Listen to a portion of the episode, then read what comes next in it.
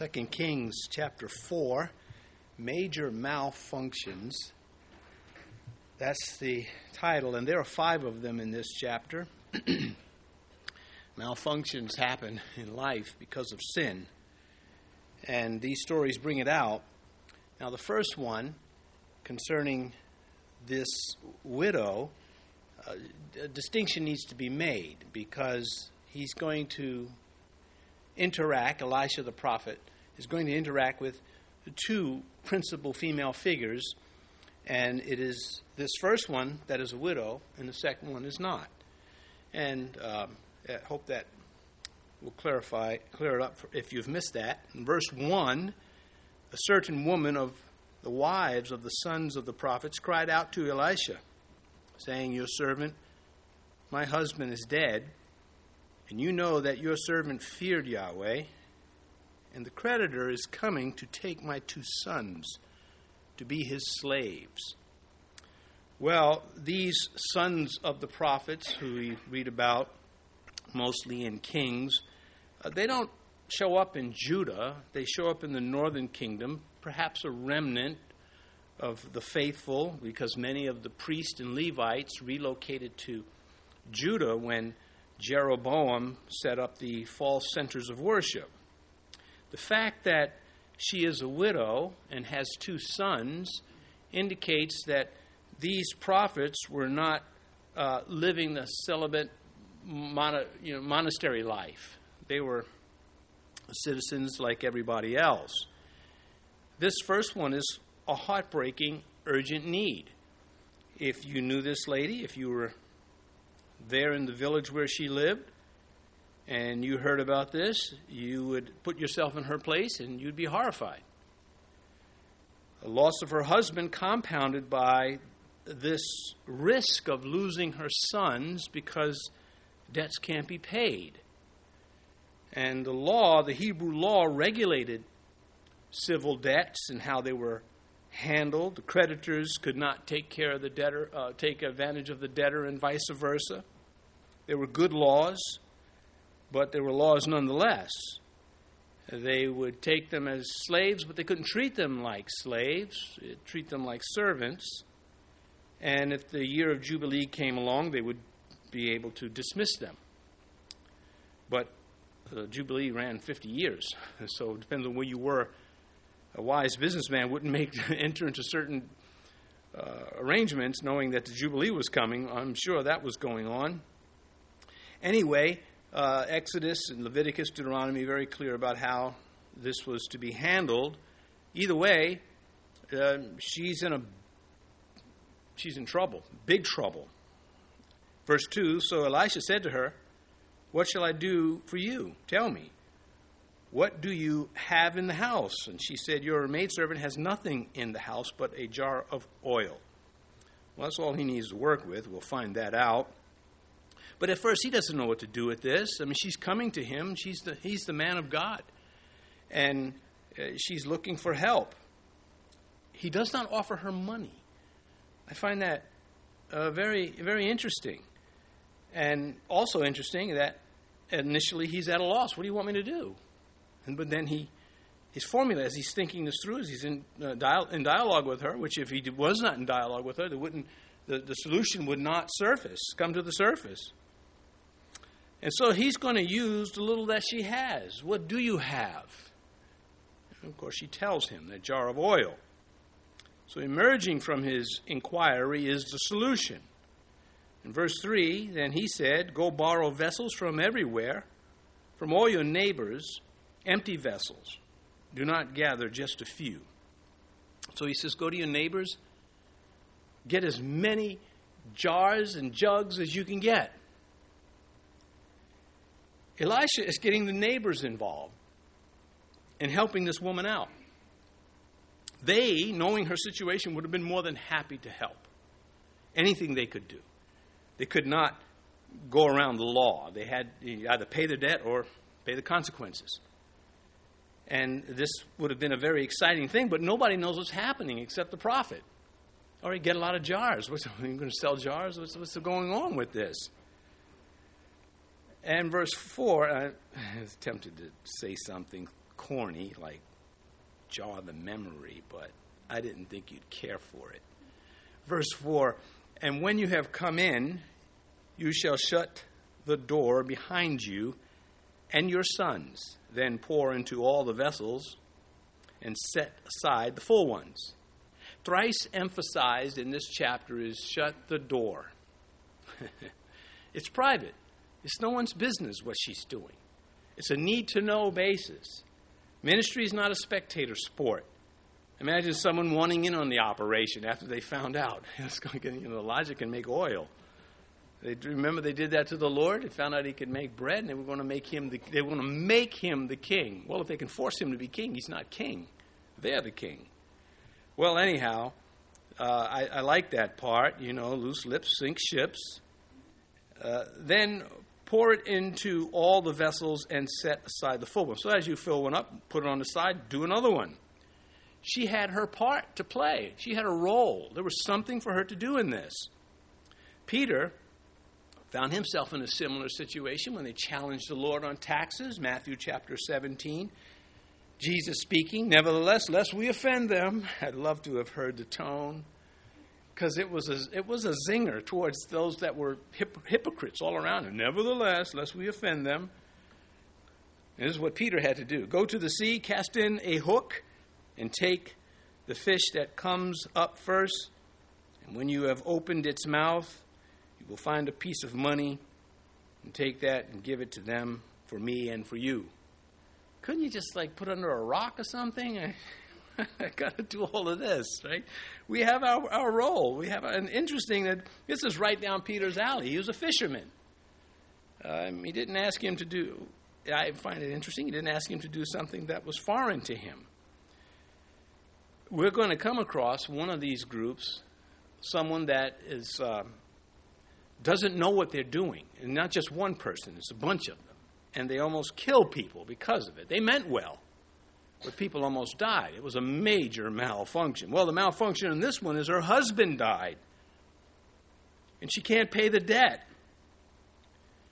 Verse 5 So she went from him and shut the door, her and her sons, who brought the vessels to her, and she poured it out. Her sons, co laborers, through the miracle. They're going to be first hand witnesses to this. They're old enough to go uh, follow instructions and to talk because they're going to speak. Again, none of them know where this is going, but they obey. They obey the prophet. She came and asked for an ex- uh, uh, uh, help, and he said, "Okay, do this." And she, instead of giving him a hard time, she goes off and running with her orders. No, knowing mom, she probably turned it into a craft. Hey, boys, we have a project today. Let's see who can fill the most jars without spilling anything. I wonder how that went. Verse 6 Now it came to pass when the vessels were full that she said to her son, Bring me another vessel. And he said to her, There is not another vessel. So the oil ceased. And so there he is in dialogue. He's old enough to engage like that. It is an interesting spiritual application to this sixth verse the limitation was not in the supply of oil, the limitation was in the availability of empty vessels. So, if there's a work that God wants to do and He can't find a vessel, an honorable vessel to fill with His Spirit to do the work, is very disappointing. I don't want to be that person that is not available. And again, a, a basic principle of ministry, of serving in the church, is not so much your ability, but your availability. What good is it if you could be the best at this or that, but you're never available to do it? Well, it calls for sacrifice. I know, I know a lot of folks don't want to hear that, but these are the facts. The antidote for not being motivated to do something is prayer, is, is to talk to God it is also an antidote to gossip. If you have a problem talking about people, talk to them, talk about them to God. And watch what happens. If, if anything like my experiences, well, I really got enough other things to do. before I can get to criticizing somebody else, I start with me, and by the time I'm done, I'm so depressed, I, just, I don't want to talk about anybody. But in the earlier days, I would I tried that out, and it worked very well. You have a less chance of being the troublemaker in the picture if you are the prayer maker. verse 7 Then she came and told the man of God and, and said, Go, let me reread that. Then she came and told the man of God, and he said, Go sell the oil and pay your debt, and you and your sons live on the rest. Well, things didn't go as planned. Her husband died, left her with debt. That was a malfunction. Now it is has been resolved. He is referred to as the man of God. He's the only one referred to as the man of God. Well, the holy man of God, but here, just the man of God, 29 times he is called this in 2 Kings. 11 of them in this chapter alone. It's, it's, on, it's important and it's on purpose. It should cause us to think about these things. That's why they're there. One, one other reason why these things are there is for our faith. you can build up on all the Bible knowledge you have, you still got to go out and do things for the Lord by faith. And we're going to catch Elijah stuck in that situation where there is a malfunction and he still has to function nonetheless. Such is life she reports to, to the prophet, and he gives her the prophet. Uh, pun. You mean I can keep it? Because he says, take the oil, you know, uh, take the jugs, sell it, and whatever profit you're left with, that abundance is yours. Debt paid with surplus. That which I receive becomes mine to steward. In verse 8, now it happened one day that Elisha went to Shunem, where there was a notable woman, and she persuaded him to eat some food. So it was, as often as he passed by, he would turn in there to eat some food. it's so simple, the language, right? It's so simple here. But just down to earth human talk. Shunem is about 20 miles from Mount Carmel, where we know I, the prophet is going. Where he's coming from is not stated. Likely his hometown, which is 20 miles to the west. So moving, uh, to the east it is. So moving from east to west to Mount Carmel, it's this uh, trek that puts her right in the middle. It's 40 mile distance if he's coming from his house, or if he's coming from Samaria, same, same distance thereabout. The average traveler could walk 15 to 20 miles a day. We're cal- we've calculated. Uh, if, if you're not pressed, if you're in a force march, is a whole other story. you got that whole caterpillar's elastic thing to battle. But if you're just going by yourself, you move at your pace and, and not too hard. And also, you know, it could be on a donkey or a mule or some other animal, maybe a cat. well, have you tried it? All right, that's silly. But coming back to this, Shunem's the halfway point to Mount Carmel. And in this town, this part of Israel, Abishag, the attendant to King David when he couldn't keep body heat, and she was, you know, assigned that position. She's, she was from Shunem also. They're likely the same character in mind when Solomon wrote the Song of Solomon. He probably uh, either built it off of her character or out of, out of the real events. Um, anyway, Shunem is not an unknown city in the scripture. This notable woman here means she was wealthy and well known, an honorable woman. A great woman is closer to the Hebrew. And this is intimated by the fact that her husband has these servants and they're out working the harvest. Uh, they build a room for the prophet, they furnish the room for the prophet, and so they have some means. They're, they're, they're important people in Shunem. And, and this is just great because, again, you know, poorer people have a tendency of trying to badmouth richer people. And, uh, and that's not that's not fair if that's all you got. I mean, I mean, people are good and evil not based on their income, though money is a root of evil. It is not the root. You know, plenty of poor people are evil without any money. In fact, trying to get the money is often part of the problem. So I, I like this balance that we have from the scripture. Um, she, it says here that she persuaded him to eat some food. So she wanted to serve. Uh, she she's, has these Elisha sightings. He's walking by her house, and so one day she's like, you know what? Next time he comes by, I'm going to offer him something to eat. She probably knows he's going to Mount Carmel. He's a well known prophet, and he's not, uh, you know, like Elijah. He just never knew where he was, when he would show up. But Elisha is, is not that way. He's, he's more around the people, and he's not as private as Elijah. Um, so she wants to serve the Lord by serving his servant.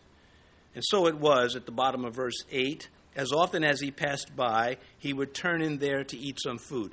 Well, I think he looked forward to this rest stop, and I think it's something very uh, noble about her in that he's comfortable enough to accept the invitation. Because a lot of times, you know, you just, uh, it's not going to work.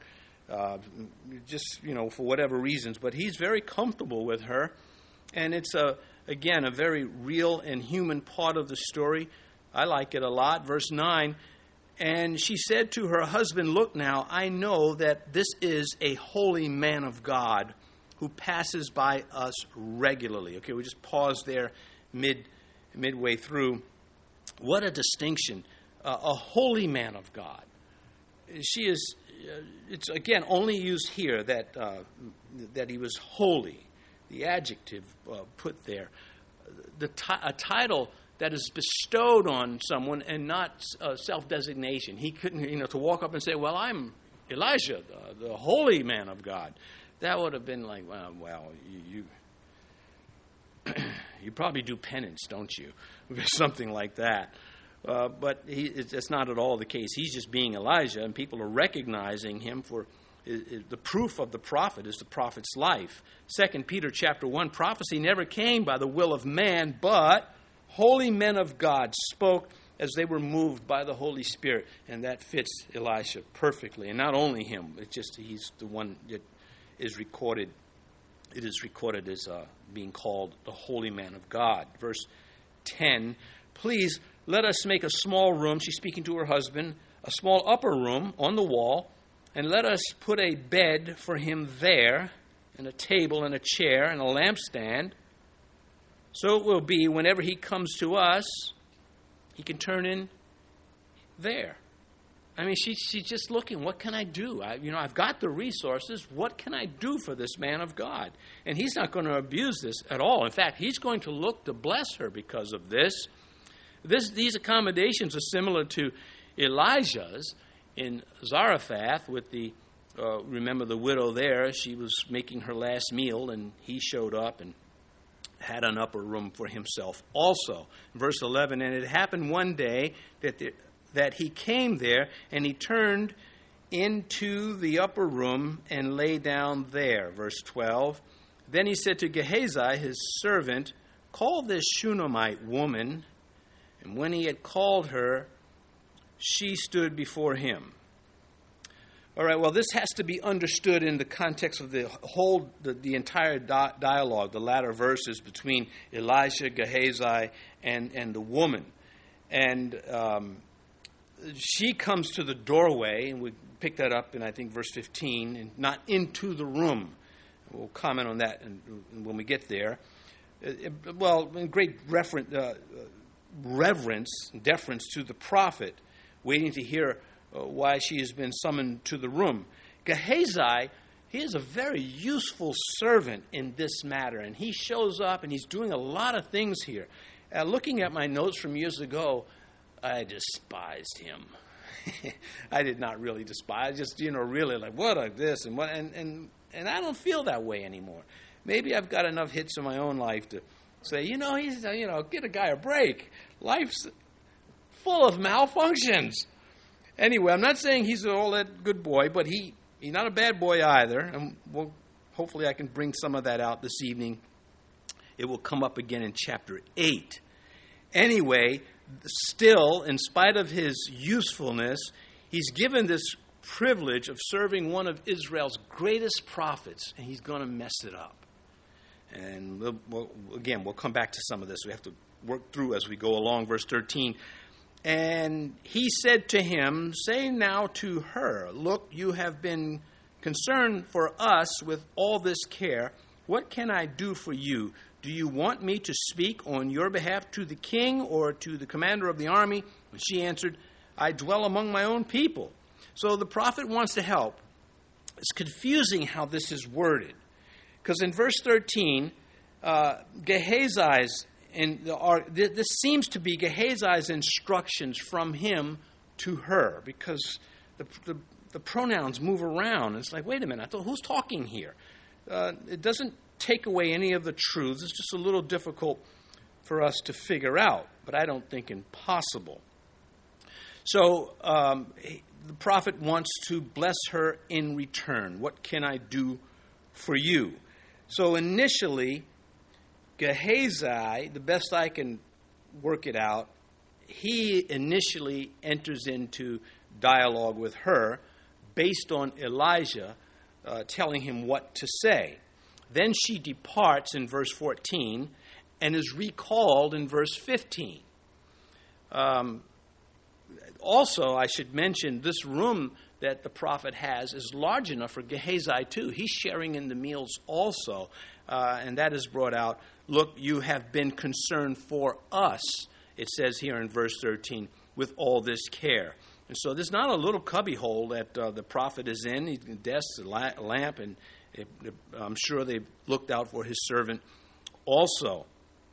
Um, where he says, he makes the offer to speak to the king on her, her behalf, it shows that he has this influence, uh, the prophet does, with Jehoram. That was the king, one of the three stooges, that went out to the desert with their armies and, and no water. And Elijah of uh, Elisha is the one that asked for the musician to come and, and, and told them to dig trenches and the pools, the water filled, made pools for water for the animals and the men. So Jehoram, that king in this area, this territory, he likes, he, he's, you know, he has this respect for Elisha. And that will come out in later, chap, latter chap, later chapters as we go through this. Elijah, he's not going to ask anything from the king for himself, but he will ask on her behalf. She is a subject of the king. It is very appropriate. When she says, I dwell among my own people, she's saying, I want nothing to do with Jehoram. Uh, I'm fine without him here amongst in, in this little village. Likely, she held Jehoram in contempt because of his idolatry, because we know she is attracted to Yahweh, and that's why she's looking to bless this prophet. He's just, you know, she's enamored with the, the holiness that he brings into the northern kingdom and into her world. This will change. By the time chapter 8 comes, she will be stripped of her property. And guess who is going to be the one to get it back for her? Gehazi. After he's smitten with leprosy. That's why you got to kind of back off some of this stuff and not have these hard opinions. I mean, unlike Judas Iscariot, you know he's a bad guy. The Bible calls him the son of hell. So there's no, the jury is not out on him. There are no redeeming features about him. You can say, well, he was a good thief uh, about that, but um, so there are some characters in Scripture that there's no guessing. Their, their sins, um, Amnon, one of the most despicable people in the Bible, for example. Saul, what good thing was there about Saul? Um, anyway, Gehazi's got some good qualities. Verse 14. So he said, what then is to be done for her? So you see, it switches again. He's, he's you know, he's talking to, say now to her up in verse 13, she answers back, and then Elijah now in verse 14 says, What, uh, what then is to be done for her? And Gehazi answered, Actually, she has no son, and her husband is old. You know, 20 years ago, a verse like that would not have meant much to me. He's old. I mean, after a while, you start getting sensitive. I got feelings too. anyway, anyway, coming back. That's it. I know it's been a hard day's work for you. I, me on the other hand, just been sitting here reading the Bible all day. anyway, uh, so anyway, look, just look, glance down at verse 15. So he said, "Call her." So see, she leaves. She's back again, and that's why it kind of gets a little confusing. But I don't think it's too difficult to figure out that the gaps are easy to fill in. So back to verse 14. Uh, so he said, that's Elijah, what then is to be done for her? Since she doesn't want me to do anything with the king, she said she's fine. Then Gehazi answered, Actually, she has no son, and her husband is old. Now, Gehazi is going to be a, prove to be a guy he knows what's going on. He's an excellent assistant. He, he has the details. The prophet has the essentials. He has the things that make the essentials work better. And he's going to do this with the king. Evidently, he works in, after he gets smitten with the leprosy, he ends up working with the king. Uh, a man of means. And not a pattern to follow, but still admirable. Uh, so he's up to date on, on the life of this woman. He's Elisha's assistant and an excellent assistant, I think, at this point. It will hurt to see him fall. And I'm sure it hurt the prophet also. But what he did was it was just a, it was a deal break. We, we would say it happens in pastoral ministry.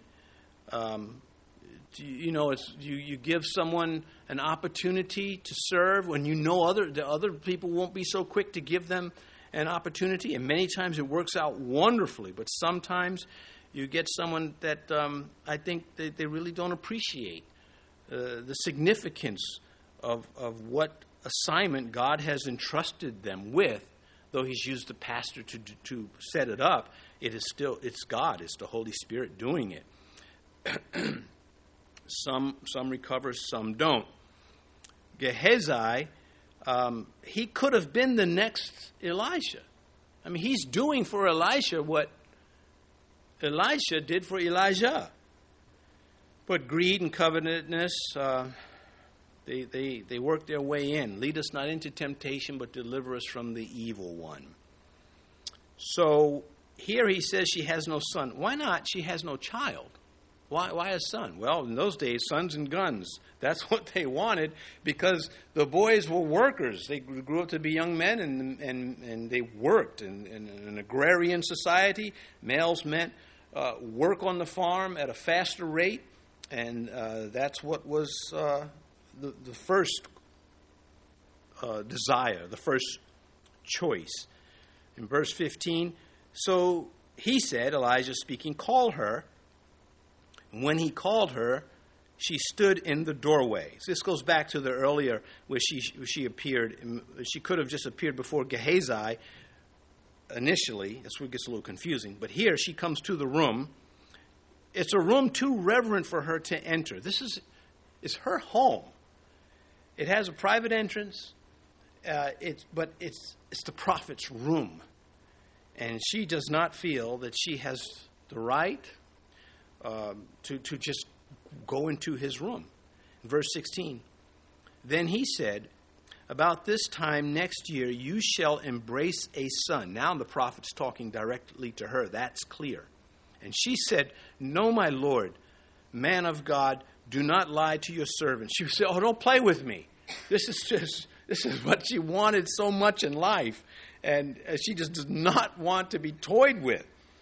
Um, the, he uses an idiom about this time next year. It's, it's literally as the time of life and the, the natural processes, uh, the usual time, you will be giving, giving birth. Verse 17. But the woman conceived and bore a son when the appointed time had come, of which Elisha had told her. So the prophecy is fulfilled, but there are war drums in the distance, troubles on the horizon. This is going to malfunction. And it is going to be a, a very tough experience for everyone. Verse 18 And the child grew. Now it happened one day that he went out to his father to the reapers. I'm going to stop halfway because there's just a lot of stuff happening here. Here's a touching picture of home life 700 years before Christ. The boy is very comfortable. He's, he's a small boy, evidently, uh, small enough to be carried still. Um, and he's very, the, the story makes it seem he's very comfortable with his dad out in the fields with the workers. Um, his life was being an interesting story. By the time he's a grown man, he said, Let me tell you what happened to me one day. Uh, it's just like the other two boys that were filling the oil. Man, we were sitting there, just it was just so much fun with mom.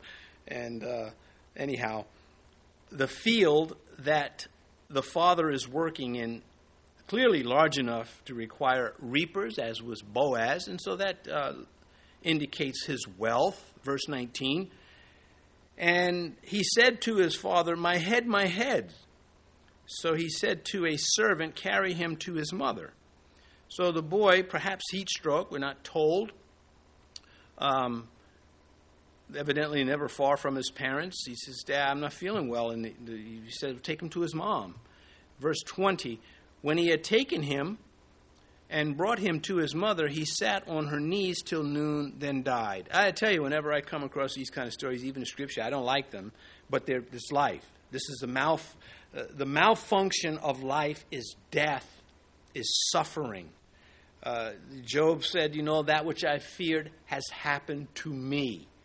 Uh, and, and so you, just, you can't pretend it's not there. You have to face it. Uh, but this life is, is not what it was intended to be by God, but there was no other way. Because if there was, I'm, I'm sure God would have used it. There was no other way to bring about a people who would trust and love Him by faith. See, the angels can see God. We can by faith, uh, they can by sight. And you know, the just shall live by faith. We walk by faith, not by sight. This is a big deal with God, and the prophet is about to go through it. And just we need to get there because I think they're just real lessons for us all. Uh, we have no chance in this life of defaulting to factory settings uh, like Adam. Sin has ruined that. Next step for us is to be glorified into, into the image of the Son of God in the likeness of Christ because of this great defect that we are stuck with. Uh, from God's position, God, God says it's going to be worth it. To say he instilled that in his followers, his martyrs, it's going to be worth it. Stephen, it was worth it. Uh, forgive them; they know not what they do uh, God, how could you let me down? He never said that. He never said, God, how could you let me down? He just took the stoning and preached while he was dying. Sin is the sole cause of malfunctions in life.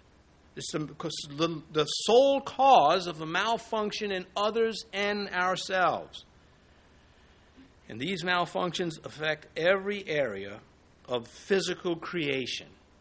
Humans have to deal with these malfunctions. Animals, insects, trees, the weather, everything is subject to not function as designed because of sin.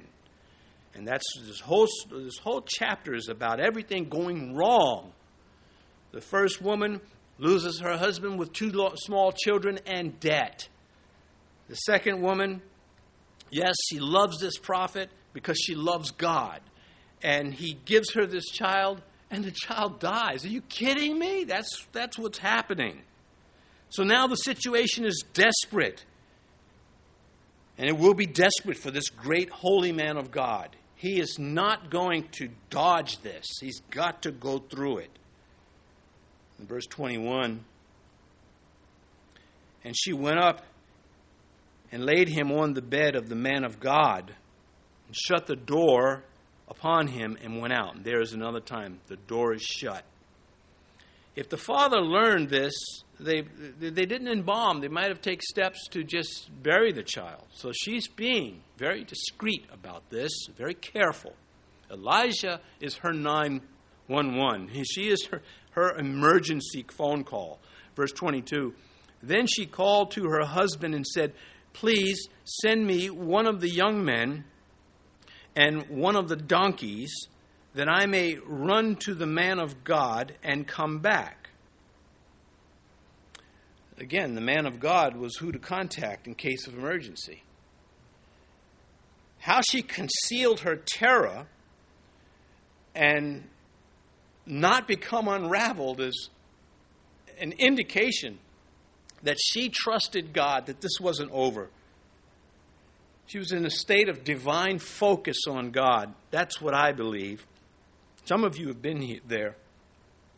She knew she had to get to Elisha, and she just knew it. Verse 23. So he said, Why are you, the husband speaking to her, why are you going to him today? this is a work day. I'm going to need, you know, the food and stuff when I get home. Uh, you know, what are you doing? And he says, Why are you going to him today? It is neither new moon nor Sabbath. And she said, Shalom. That's what the uh, Hebrew word is there. It's translated, it's, it's well. He's, uh, of course, the oddity of it all has alarmed him. Well, why? It's not Sunday. Why is she going to church? Uh, this is um, an interesting. Uh, when Amos comes along, he's going to point out that the Jewish people were complaining about the burden of missing a sale on the Sabbath and the new moon. The new moon was the beginning of the month. And he's going to point out, you people are just now so greedy for money. You don't care anything about righteousness. The dollar is more important than the devotion. And you get that in Amos 8, chapter, five, uh, chapter 8, verse 5. So the two suitable days for assembling, of course, was the Sabbath, the Saturday, the weekly Sabbath, and the monthly new moon uh, will pick that up in Ezekiel. They come to him on the, the Sabbaths and new moons, and he they sit before Ezekiel.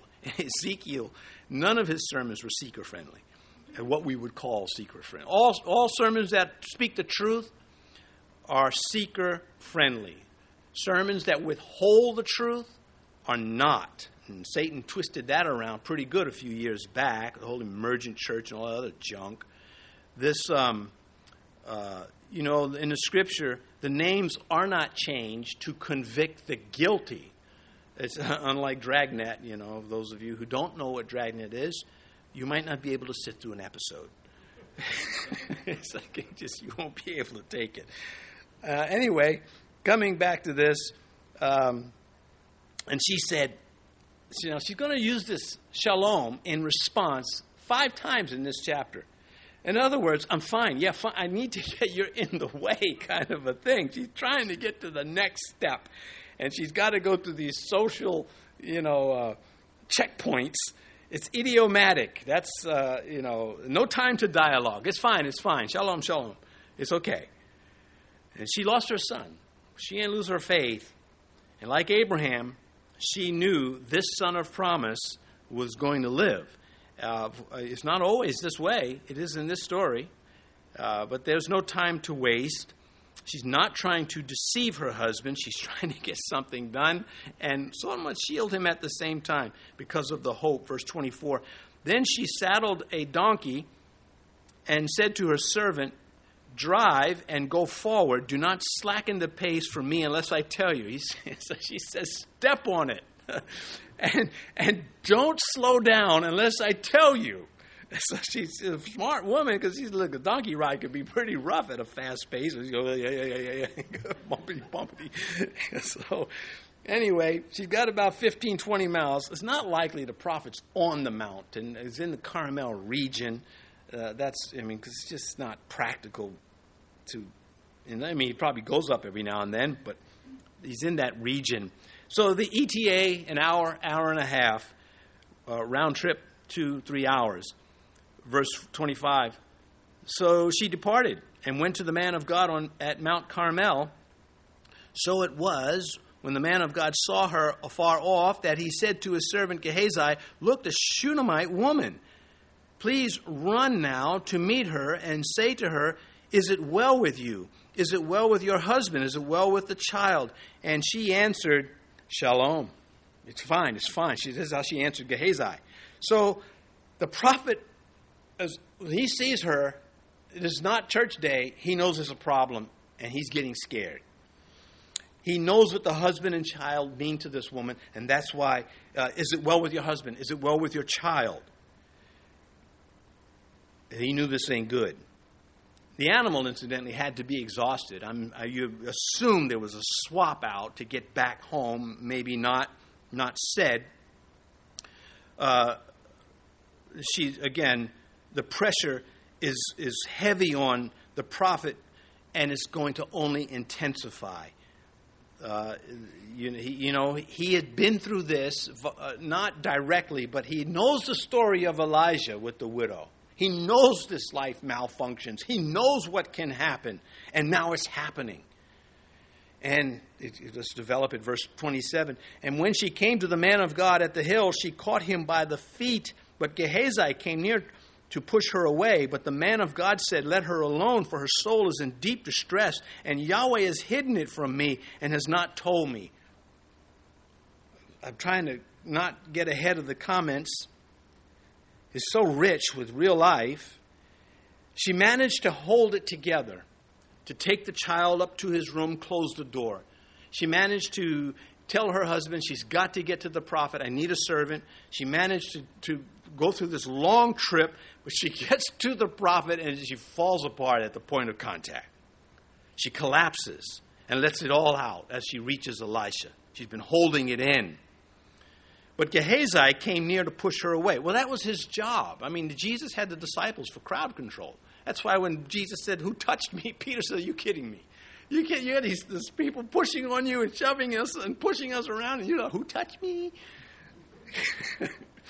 so, this was the job. It was uh, one of his roles. Uh, he, I don't think he was being malicious. Uh, malicious. Both men don't know what is going on. But Elijah knows it's big and it's bad. But the man of God said, Let her alone, for her soul is in deep distress. His adrenaline now is pumping. It's got to be. He's, because listen to what he says. The Lord has hidden it from me and has not told me. God tells me any, everything. He tells me there's a famine coming. He tells me this. He tells me putting oil in the jars. Why is he telling me anything about this? Why is there this blackout?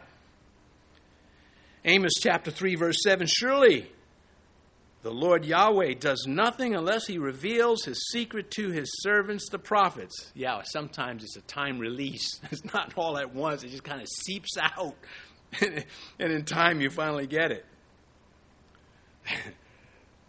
well, God told things directly to Elijah. That's the gift of knowledge to tell, to, to gain information that you could only get through divine revelation, the gift of knowledge. Uh, if a person gets up in the pulpit and they know the Bible, that's not the gift of knowledge. That's hard work. That's the, the, the gift of hard work, the fruit of their labor.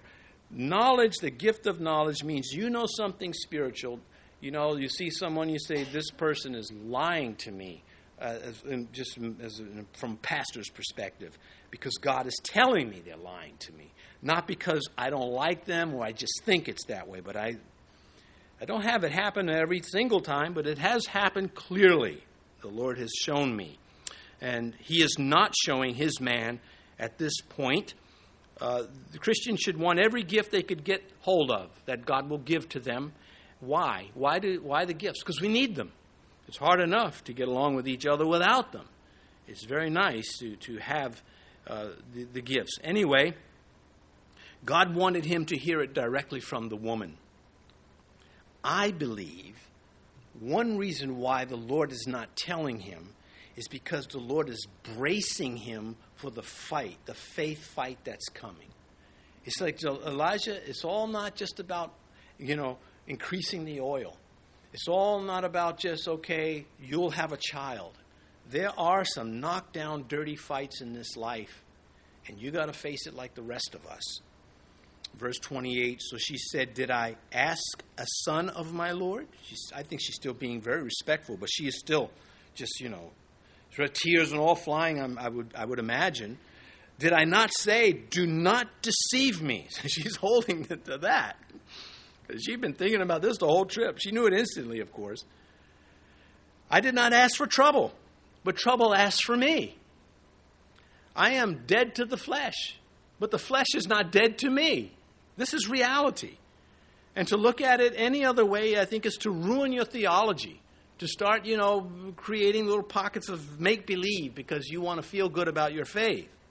I prefer I prefer trying to deal with it head on, not being a stoic, but just in we're supposed to Jesus is the way, the truth, and the life, not the lie. Of course, she wanted a son, but not so she could lose him. In verse 49, and this is this is registering with the prophet. He's not taking this lightly. He's not, oh come on, you know, trust the Lord, where's your faith? Something sick like that. And there have been so called clergy who've had that kind of answer to people. Anyway, verse 49, so I feel the flesh coming up. Who am I to get in the flesh? Then he said to Gehazi, Get yourself ready and take my staff in your hand. Be on your way. If you meet anyone, do not greet him. And if anyone greets you, do not answer him, but lay my staff on the face of the child.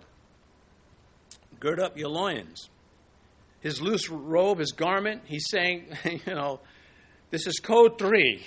His siren, no stoplights, no no dealing, no no hi, how you doing kind of thing on the way. Everybody will know that there is serious business taking taking place. Take my staff in your hand and be on your way. Now Elijah, I believe, is advanced in years.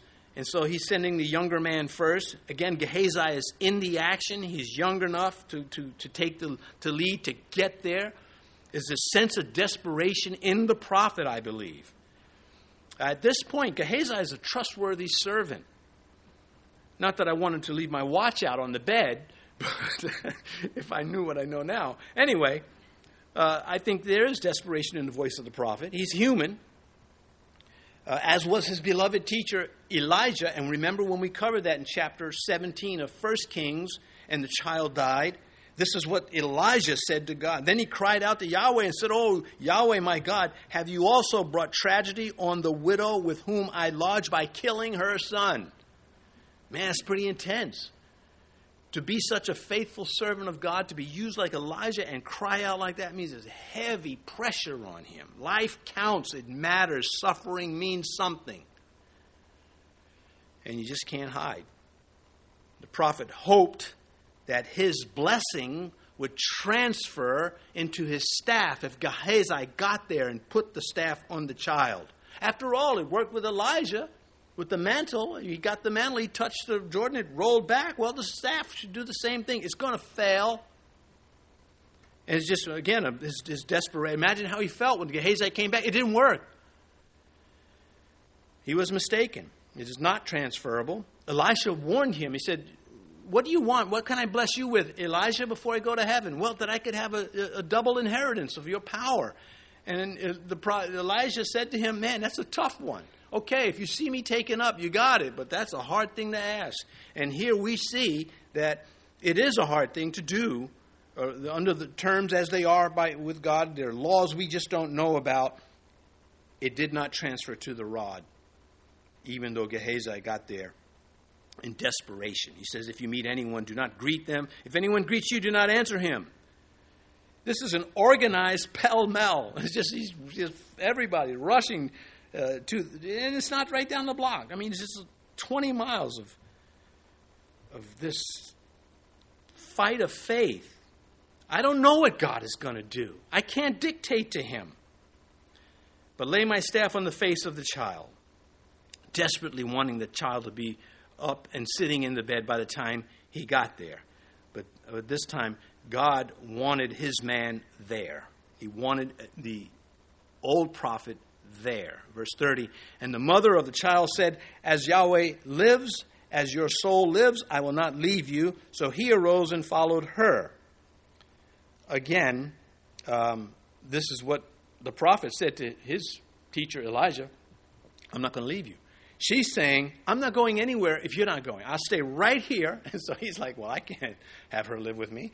Uh, see, so, but she says, I'm not leaving without you. I think he didn't want to go. He didn't want to face this. He wanted it to just work. And that's not what was happening. So he's going. Verse 31 Now Gehazi went on ahead of them and laid the staff on the face of the child, but there was, no, but there was neither voice nor hearing. Therefore, he went back to meet him and told him, saying, The child is not awakened. I'm sure when he saw Gehazi coming, he knew this wasn't going to be good news. Our attention for the moment, shifts to Gehazi. No intrinsic power in the rod. The rod was not, uh, you know, a shillelagh or something where it just is magically, you know, it brings, is not magical. I don't think it's because Gehazi was the problem. Yes, he will stumble. Who doesn't? Uh, I think that this is not what God want, how God wanted this to happen, and maybe it will come out when we get to uh, what the prophet then does. And so Gehazi, very active throughout the episode, uh, just a ruined potential, a warning to us all. Don't take for granted your God appointed position. Uh, verse 32 When Elijah came into the house, there was the child lying dead on the bed. Verse 33 He went in, therefore, shut the door behind the two of them, and prayed to Yahweh. So again, yeah, he closes the door. This is not for, something for people, it's a private matter.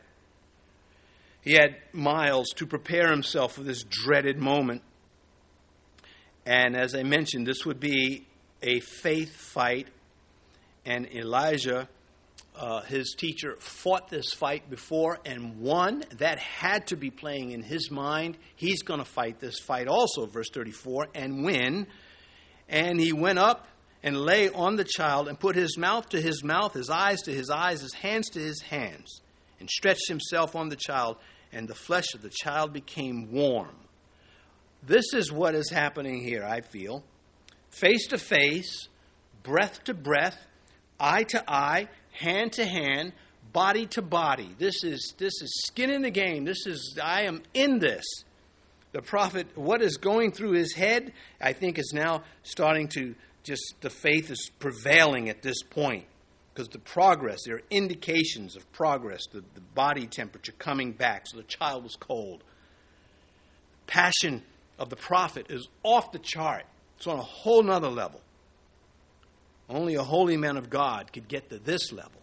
I think that's what these lessons are. Not, not to make us feel small, you don't have that kind of faith. You know, when people say, well, we don't have the faith like the apostles and, uh, and the Christians in the first church because we don't have faith. I, I don't, I don't buy that.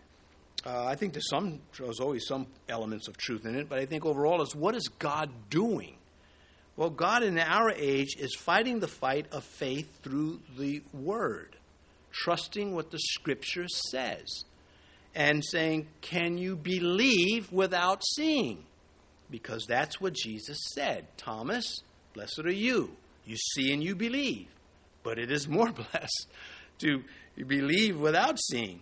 Uh, not, not, not leap in the dark, leap in the light based on the facts. It is a high honor uh, for the church and Christians today to believe in Scripture in the face of Satan's incessant attacks to get you to think the Bible doesn't work. If you think like that, you're going to be an apostate. If you think you're just using the Bible to get it to work and then it doesn't work, you're going to be disillusioned and go do something else. Or you'll be diminished to, to the degree where you we'll hope you do something else because you won't be doing what you're supposed to be doing well. Serious business is the Christian faith. Very serious. Being in church is serious business because it is not a vote out of hell that's going to get you into a Bible teaching church. Anyway, verse 35. And it's not good enough, I should add, to just listen online. Sorry to make you look down, look up, but it's not good enough. We are to assemble. We're to be where we can touch each other, unfortunately, and, and just in each other's lives, that is. Verse 35 He returned and walked back and forth in the house and again went up and stretched himself on him. The child sneezed seven times and the child opened his eyes.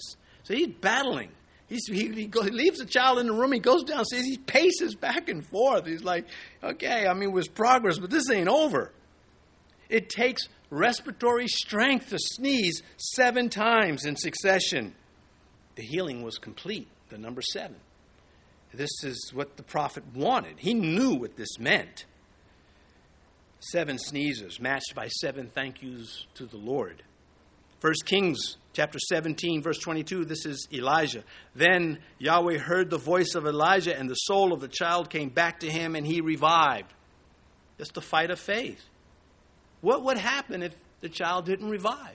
Would that give the right to stop believing Yahweh? Of course not. Uh, the prophet Haggai, uh, no, no, Habakkuk. Habakkuk ends his prophecy with a very challenging, I don't care if the, we, we die of starvation, the Lord is still the Lord. That's how he pretty much sums it up. Well, as Jesus taught, only by faith can we gain the upper hand over malfunctions. Only by faith, verse 36. We got time. Um, we got to finish this chapter. We've gotten past the, the, the, big stuff, but there are more malfunctions. Anyway, he called Gehazi, verse 36, and said, Call this Shunammite, Shunammite woman. He's probably exhausted. So he called her, and when she came to, into him, he said, Pick up your son. Verse 47. I, th- I think it was just like that. I think it was anything else uh, that that would have been remembered and recorded. But I do think he's, ex- he's spent. Verse 37 so she went in, fell at his feet, and bowed to the ground. Then she picked up her son and went out. Gratitude. Gratitude. First Thessalonians 5:18 Paul writes, "In everything give thanks, for this is the will of God in Christ Jesus for you." We kind of passed that part about for you. It singles us out. Gratitude. It's a big thing. How do you feel when you hold a door open for a stranger going into a store and they don't even say thank you? You hit them with the door. Oops, sorry. anyway, I've never felt like that as an adult. I used to hang out in Chinatown as a kid, man, they, they just they had different customs. You hold the door open, nobody said thank you. That's how they were. I don't think they were trying to be rude. It's just a different world. Anyway, coming back to this, uh, this would be a nice trip back to Carmel, Hebrews 11:35, women receive their dead raised to life again by faith, of course. A happy ending to a horrific malfunction. Later, I said I'd come back to this, Elijah will announce to this woman, to this woman, a famine is coming for seven years. See, God gives him this gift of knowledge, prophecy. And you need to go somewhere else. And so she goes to be with the Philistines. Seven years later, she comes back to Jerusalem. The famine's gone, and, and she goes to the king. Well, the king happens to be talking to who? Gehazi. He's a leper at this point. And the king says, Jehoram says, Tell me some things about Elijah, uh, Elisha. And he says, Well, I gotta tell you this story. There was this woman, and she had this. She, Elijah said, You're going to have a child. She has this child, and the child dies. I get there with the stick and I'm going through this and nothing. I go back to the prophet, nothing. You should saw the look on Elijah's face when I told him he's still dead. And then he gets there and he goes and he's telling the king this as the woman shows up in the court. And Gehazi says, There she is. That's her. That's the woman. And the king says, Well, what do you want? And remember, he said you, Elijah had earlier said, Do you want me to get to the king and get you something? She said, No, I'm fine with my people. Well, here we are, years later. She's saying they've, they've taken my land, my house. And the king says, Restore her land and give her the proceeds from all those years. Somebody's been working her farm. The death of the boy turned out to be a blessing in disguise. Powerful lesson from God. All that ends up being used to save her later on. The husband's probably dead by this time. Verse 38 and Elijah returned to Gilgal. That doesn't mean he left, uh, that's where he originated from, but he, he makes these trips all over the place. Gilgal is one. And there was a famine in the land. Now the sons of the prophets were sitting before him, and he said to his servant, Put a large pot to boil stew for the sons of the prophets. All right, so this is a big deal, not a little deal. This, the guys are hungry. The prophet tells them to boil stew. I think the expectation is he's going to increase the food for the prophets. Verse 39 So one went out in the field to gather herbs and found a wild vine and gathered from it a lapful of wild gourds and came and sliced them into the pot of stew, though they did not know what they were. So one guy grabs these, but nobody knew what they were, and they were all fine with eating it. This is as biblical to be a picky eater. some well meaning but unqualified blunderer in ministry. That's what we have here. Zeal without knowledge is not a joke, not a game. There's certain trades and jobs that if you fake it, you'll kill somebody else. If you don't kill yourself, too. There are many jobs like that. It's going to take a man of God to solve this poison problem. Of course, you have a picture of people bringing heresy into the church because they think, what could be wrong with this? I heard this guy on the radio. I love this guy. Yeah, well, let me tell you what he believes. Ah, oh, come on. But I love him. He makes me feel so warm and fuzzy. He's a heretic. And you have no right defending him and getting upset at your pastor for pointing out the truth. And so there's poison in the pot, and who put it in the pot? A well meaning son of the prophet. Prophets. That's who did it. Now, I got a lot more to say. We have no time for this. Uh, I don't mean it like impatiently speaking, but we're almost out of time. We've disarmed the kids, but they're still, you know, they're knee level, they can do damage. So we got to get this wrapped up here. Uh, verse 40 this is a malfunction. Again, then they served it to the men to eat. Now it happened as they were eating the stew, they cried out and said, Man of God, there's death in the pot. And they could not eat it. Well, you know that they're getting cramps. It's not just like, you know, there's death in the pot. This is something that's great. I'm getting sick in church. I mean, this is bad. Verse 41. So he said, Then bring some flour and glad he clarified, not don't bring a, a flour. Well, that's, that's English. Anyway, coming back. But he put it into the pot and said, Serve it to the people that they may eat. And there was nothing harmful in the pot. Well, this isn't magic. This is a man that has fought the war of faith. God has used him so much. This is desperate times in Israel. What was edible was the antidote for what was unedible. There's an antidote. There's an antidote for stupidity. There's an antidote for meaning well but doing bad. There are antidotes, truth over error, but you've got to stick with it. Fighting fire with water in this case. The prophet neutralized the poison, overcoming it, but it was God that did the whole thing. He could have threw, he could have put sawdust in the stew and it would have worked because God was the one doing it. He knew what he was doing because God was he was in touch. And so it's a miracle detoxed the stew. You could that would be a good item on the menu. Detoxed stew. You can put some gourds in it and some, yeah, anyway. Uh, I never knew what a gourd was till I got to boot camp. They kept telling me to put a hat on my gourd. Seriously, I didn't know what a gourd. I who knew a pumpkin was a gourd. Well, people from the south know these things because you got farms around and everything. Anyway, uh, coming back to this, there was nothing harmful in the pot. Uh, well, that which was from the harvest is defeated, has defeated that which was from the wild. Another lesson. The harvest is working the, the land under the curse in the midst of the malfunction and just going out picking things. You know, when he saw the bush, he probably said, Praise the Lord, look at all this fruit. And you know, this, this is how Christians are too, right? We praise the Lord for, and you say, Hey, the story's not over yet. Stop it. Don't name it and claim it. I'll punch you out. anyway, verse 42. And uh, just another thing, I've got a second. Don't, don't use that generational curse junk, please. If by that stupid logic, all of us are doomed. it's just like, well, it's a generational curse, that's why I sin. Yeah, no kidding. That, I hope it doesn't sound random, but we don't, I don't have time to color it in, but it's in here. Verse 42. Then a man of God from Baal Shalisha uh, I'm not saying that name again. He brought bread and fir- the, the first fruits, 20 loaves of barley, newly ripened grain in his knapsack. And he said, Give it to the people that they may eat.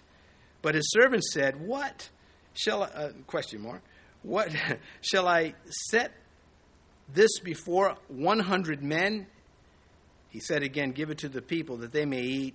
For thus says Yahweh, they shall eat and have some left over. Verse 44 So he said it before them, and they ate and had some left over according to the word of the Lord. So this man comes and he brings food to the man of God. The man came and brought the man of God bread of the first fruits, verse 42. Elijah, I want to bless you. Well, Elijah says, a famine. I'm going to sit in here and eat and come out all fat and heavy and everybody else is gaunt. I mean, I'm, I can't do that. But there's not enough, the servant says. Not, so Elijah says, give it to the prophets. Well, there's not enough. That won't work. You have fist fights, food fights.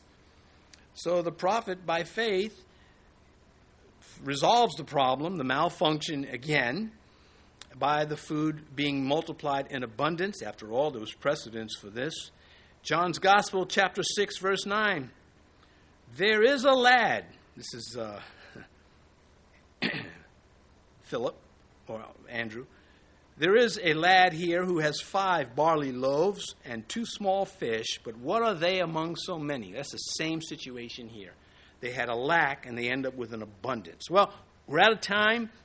If you really want more, um, you're going to have to negotiate that with the children's workers. I'm sure they take bribes. Let's pray. Father, so many lessons in the scripture in fact, there's so many lessons, they're hard to remember when you need them sometimes. Unless unless we get let your word get inside of us like manna, the bread of life. We want your blessings and we want to be a blessing. May you get us all home safely this evening. We ask you in Jesus' name. Amen.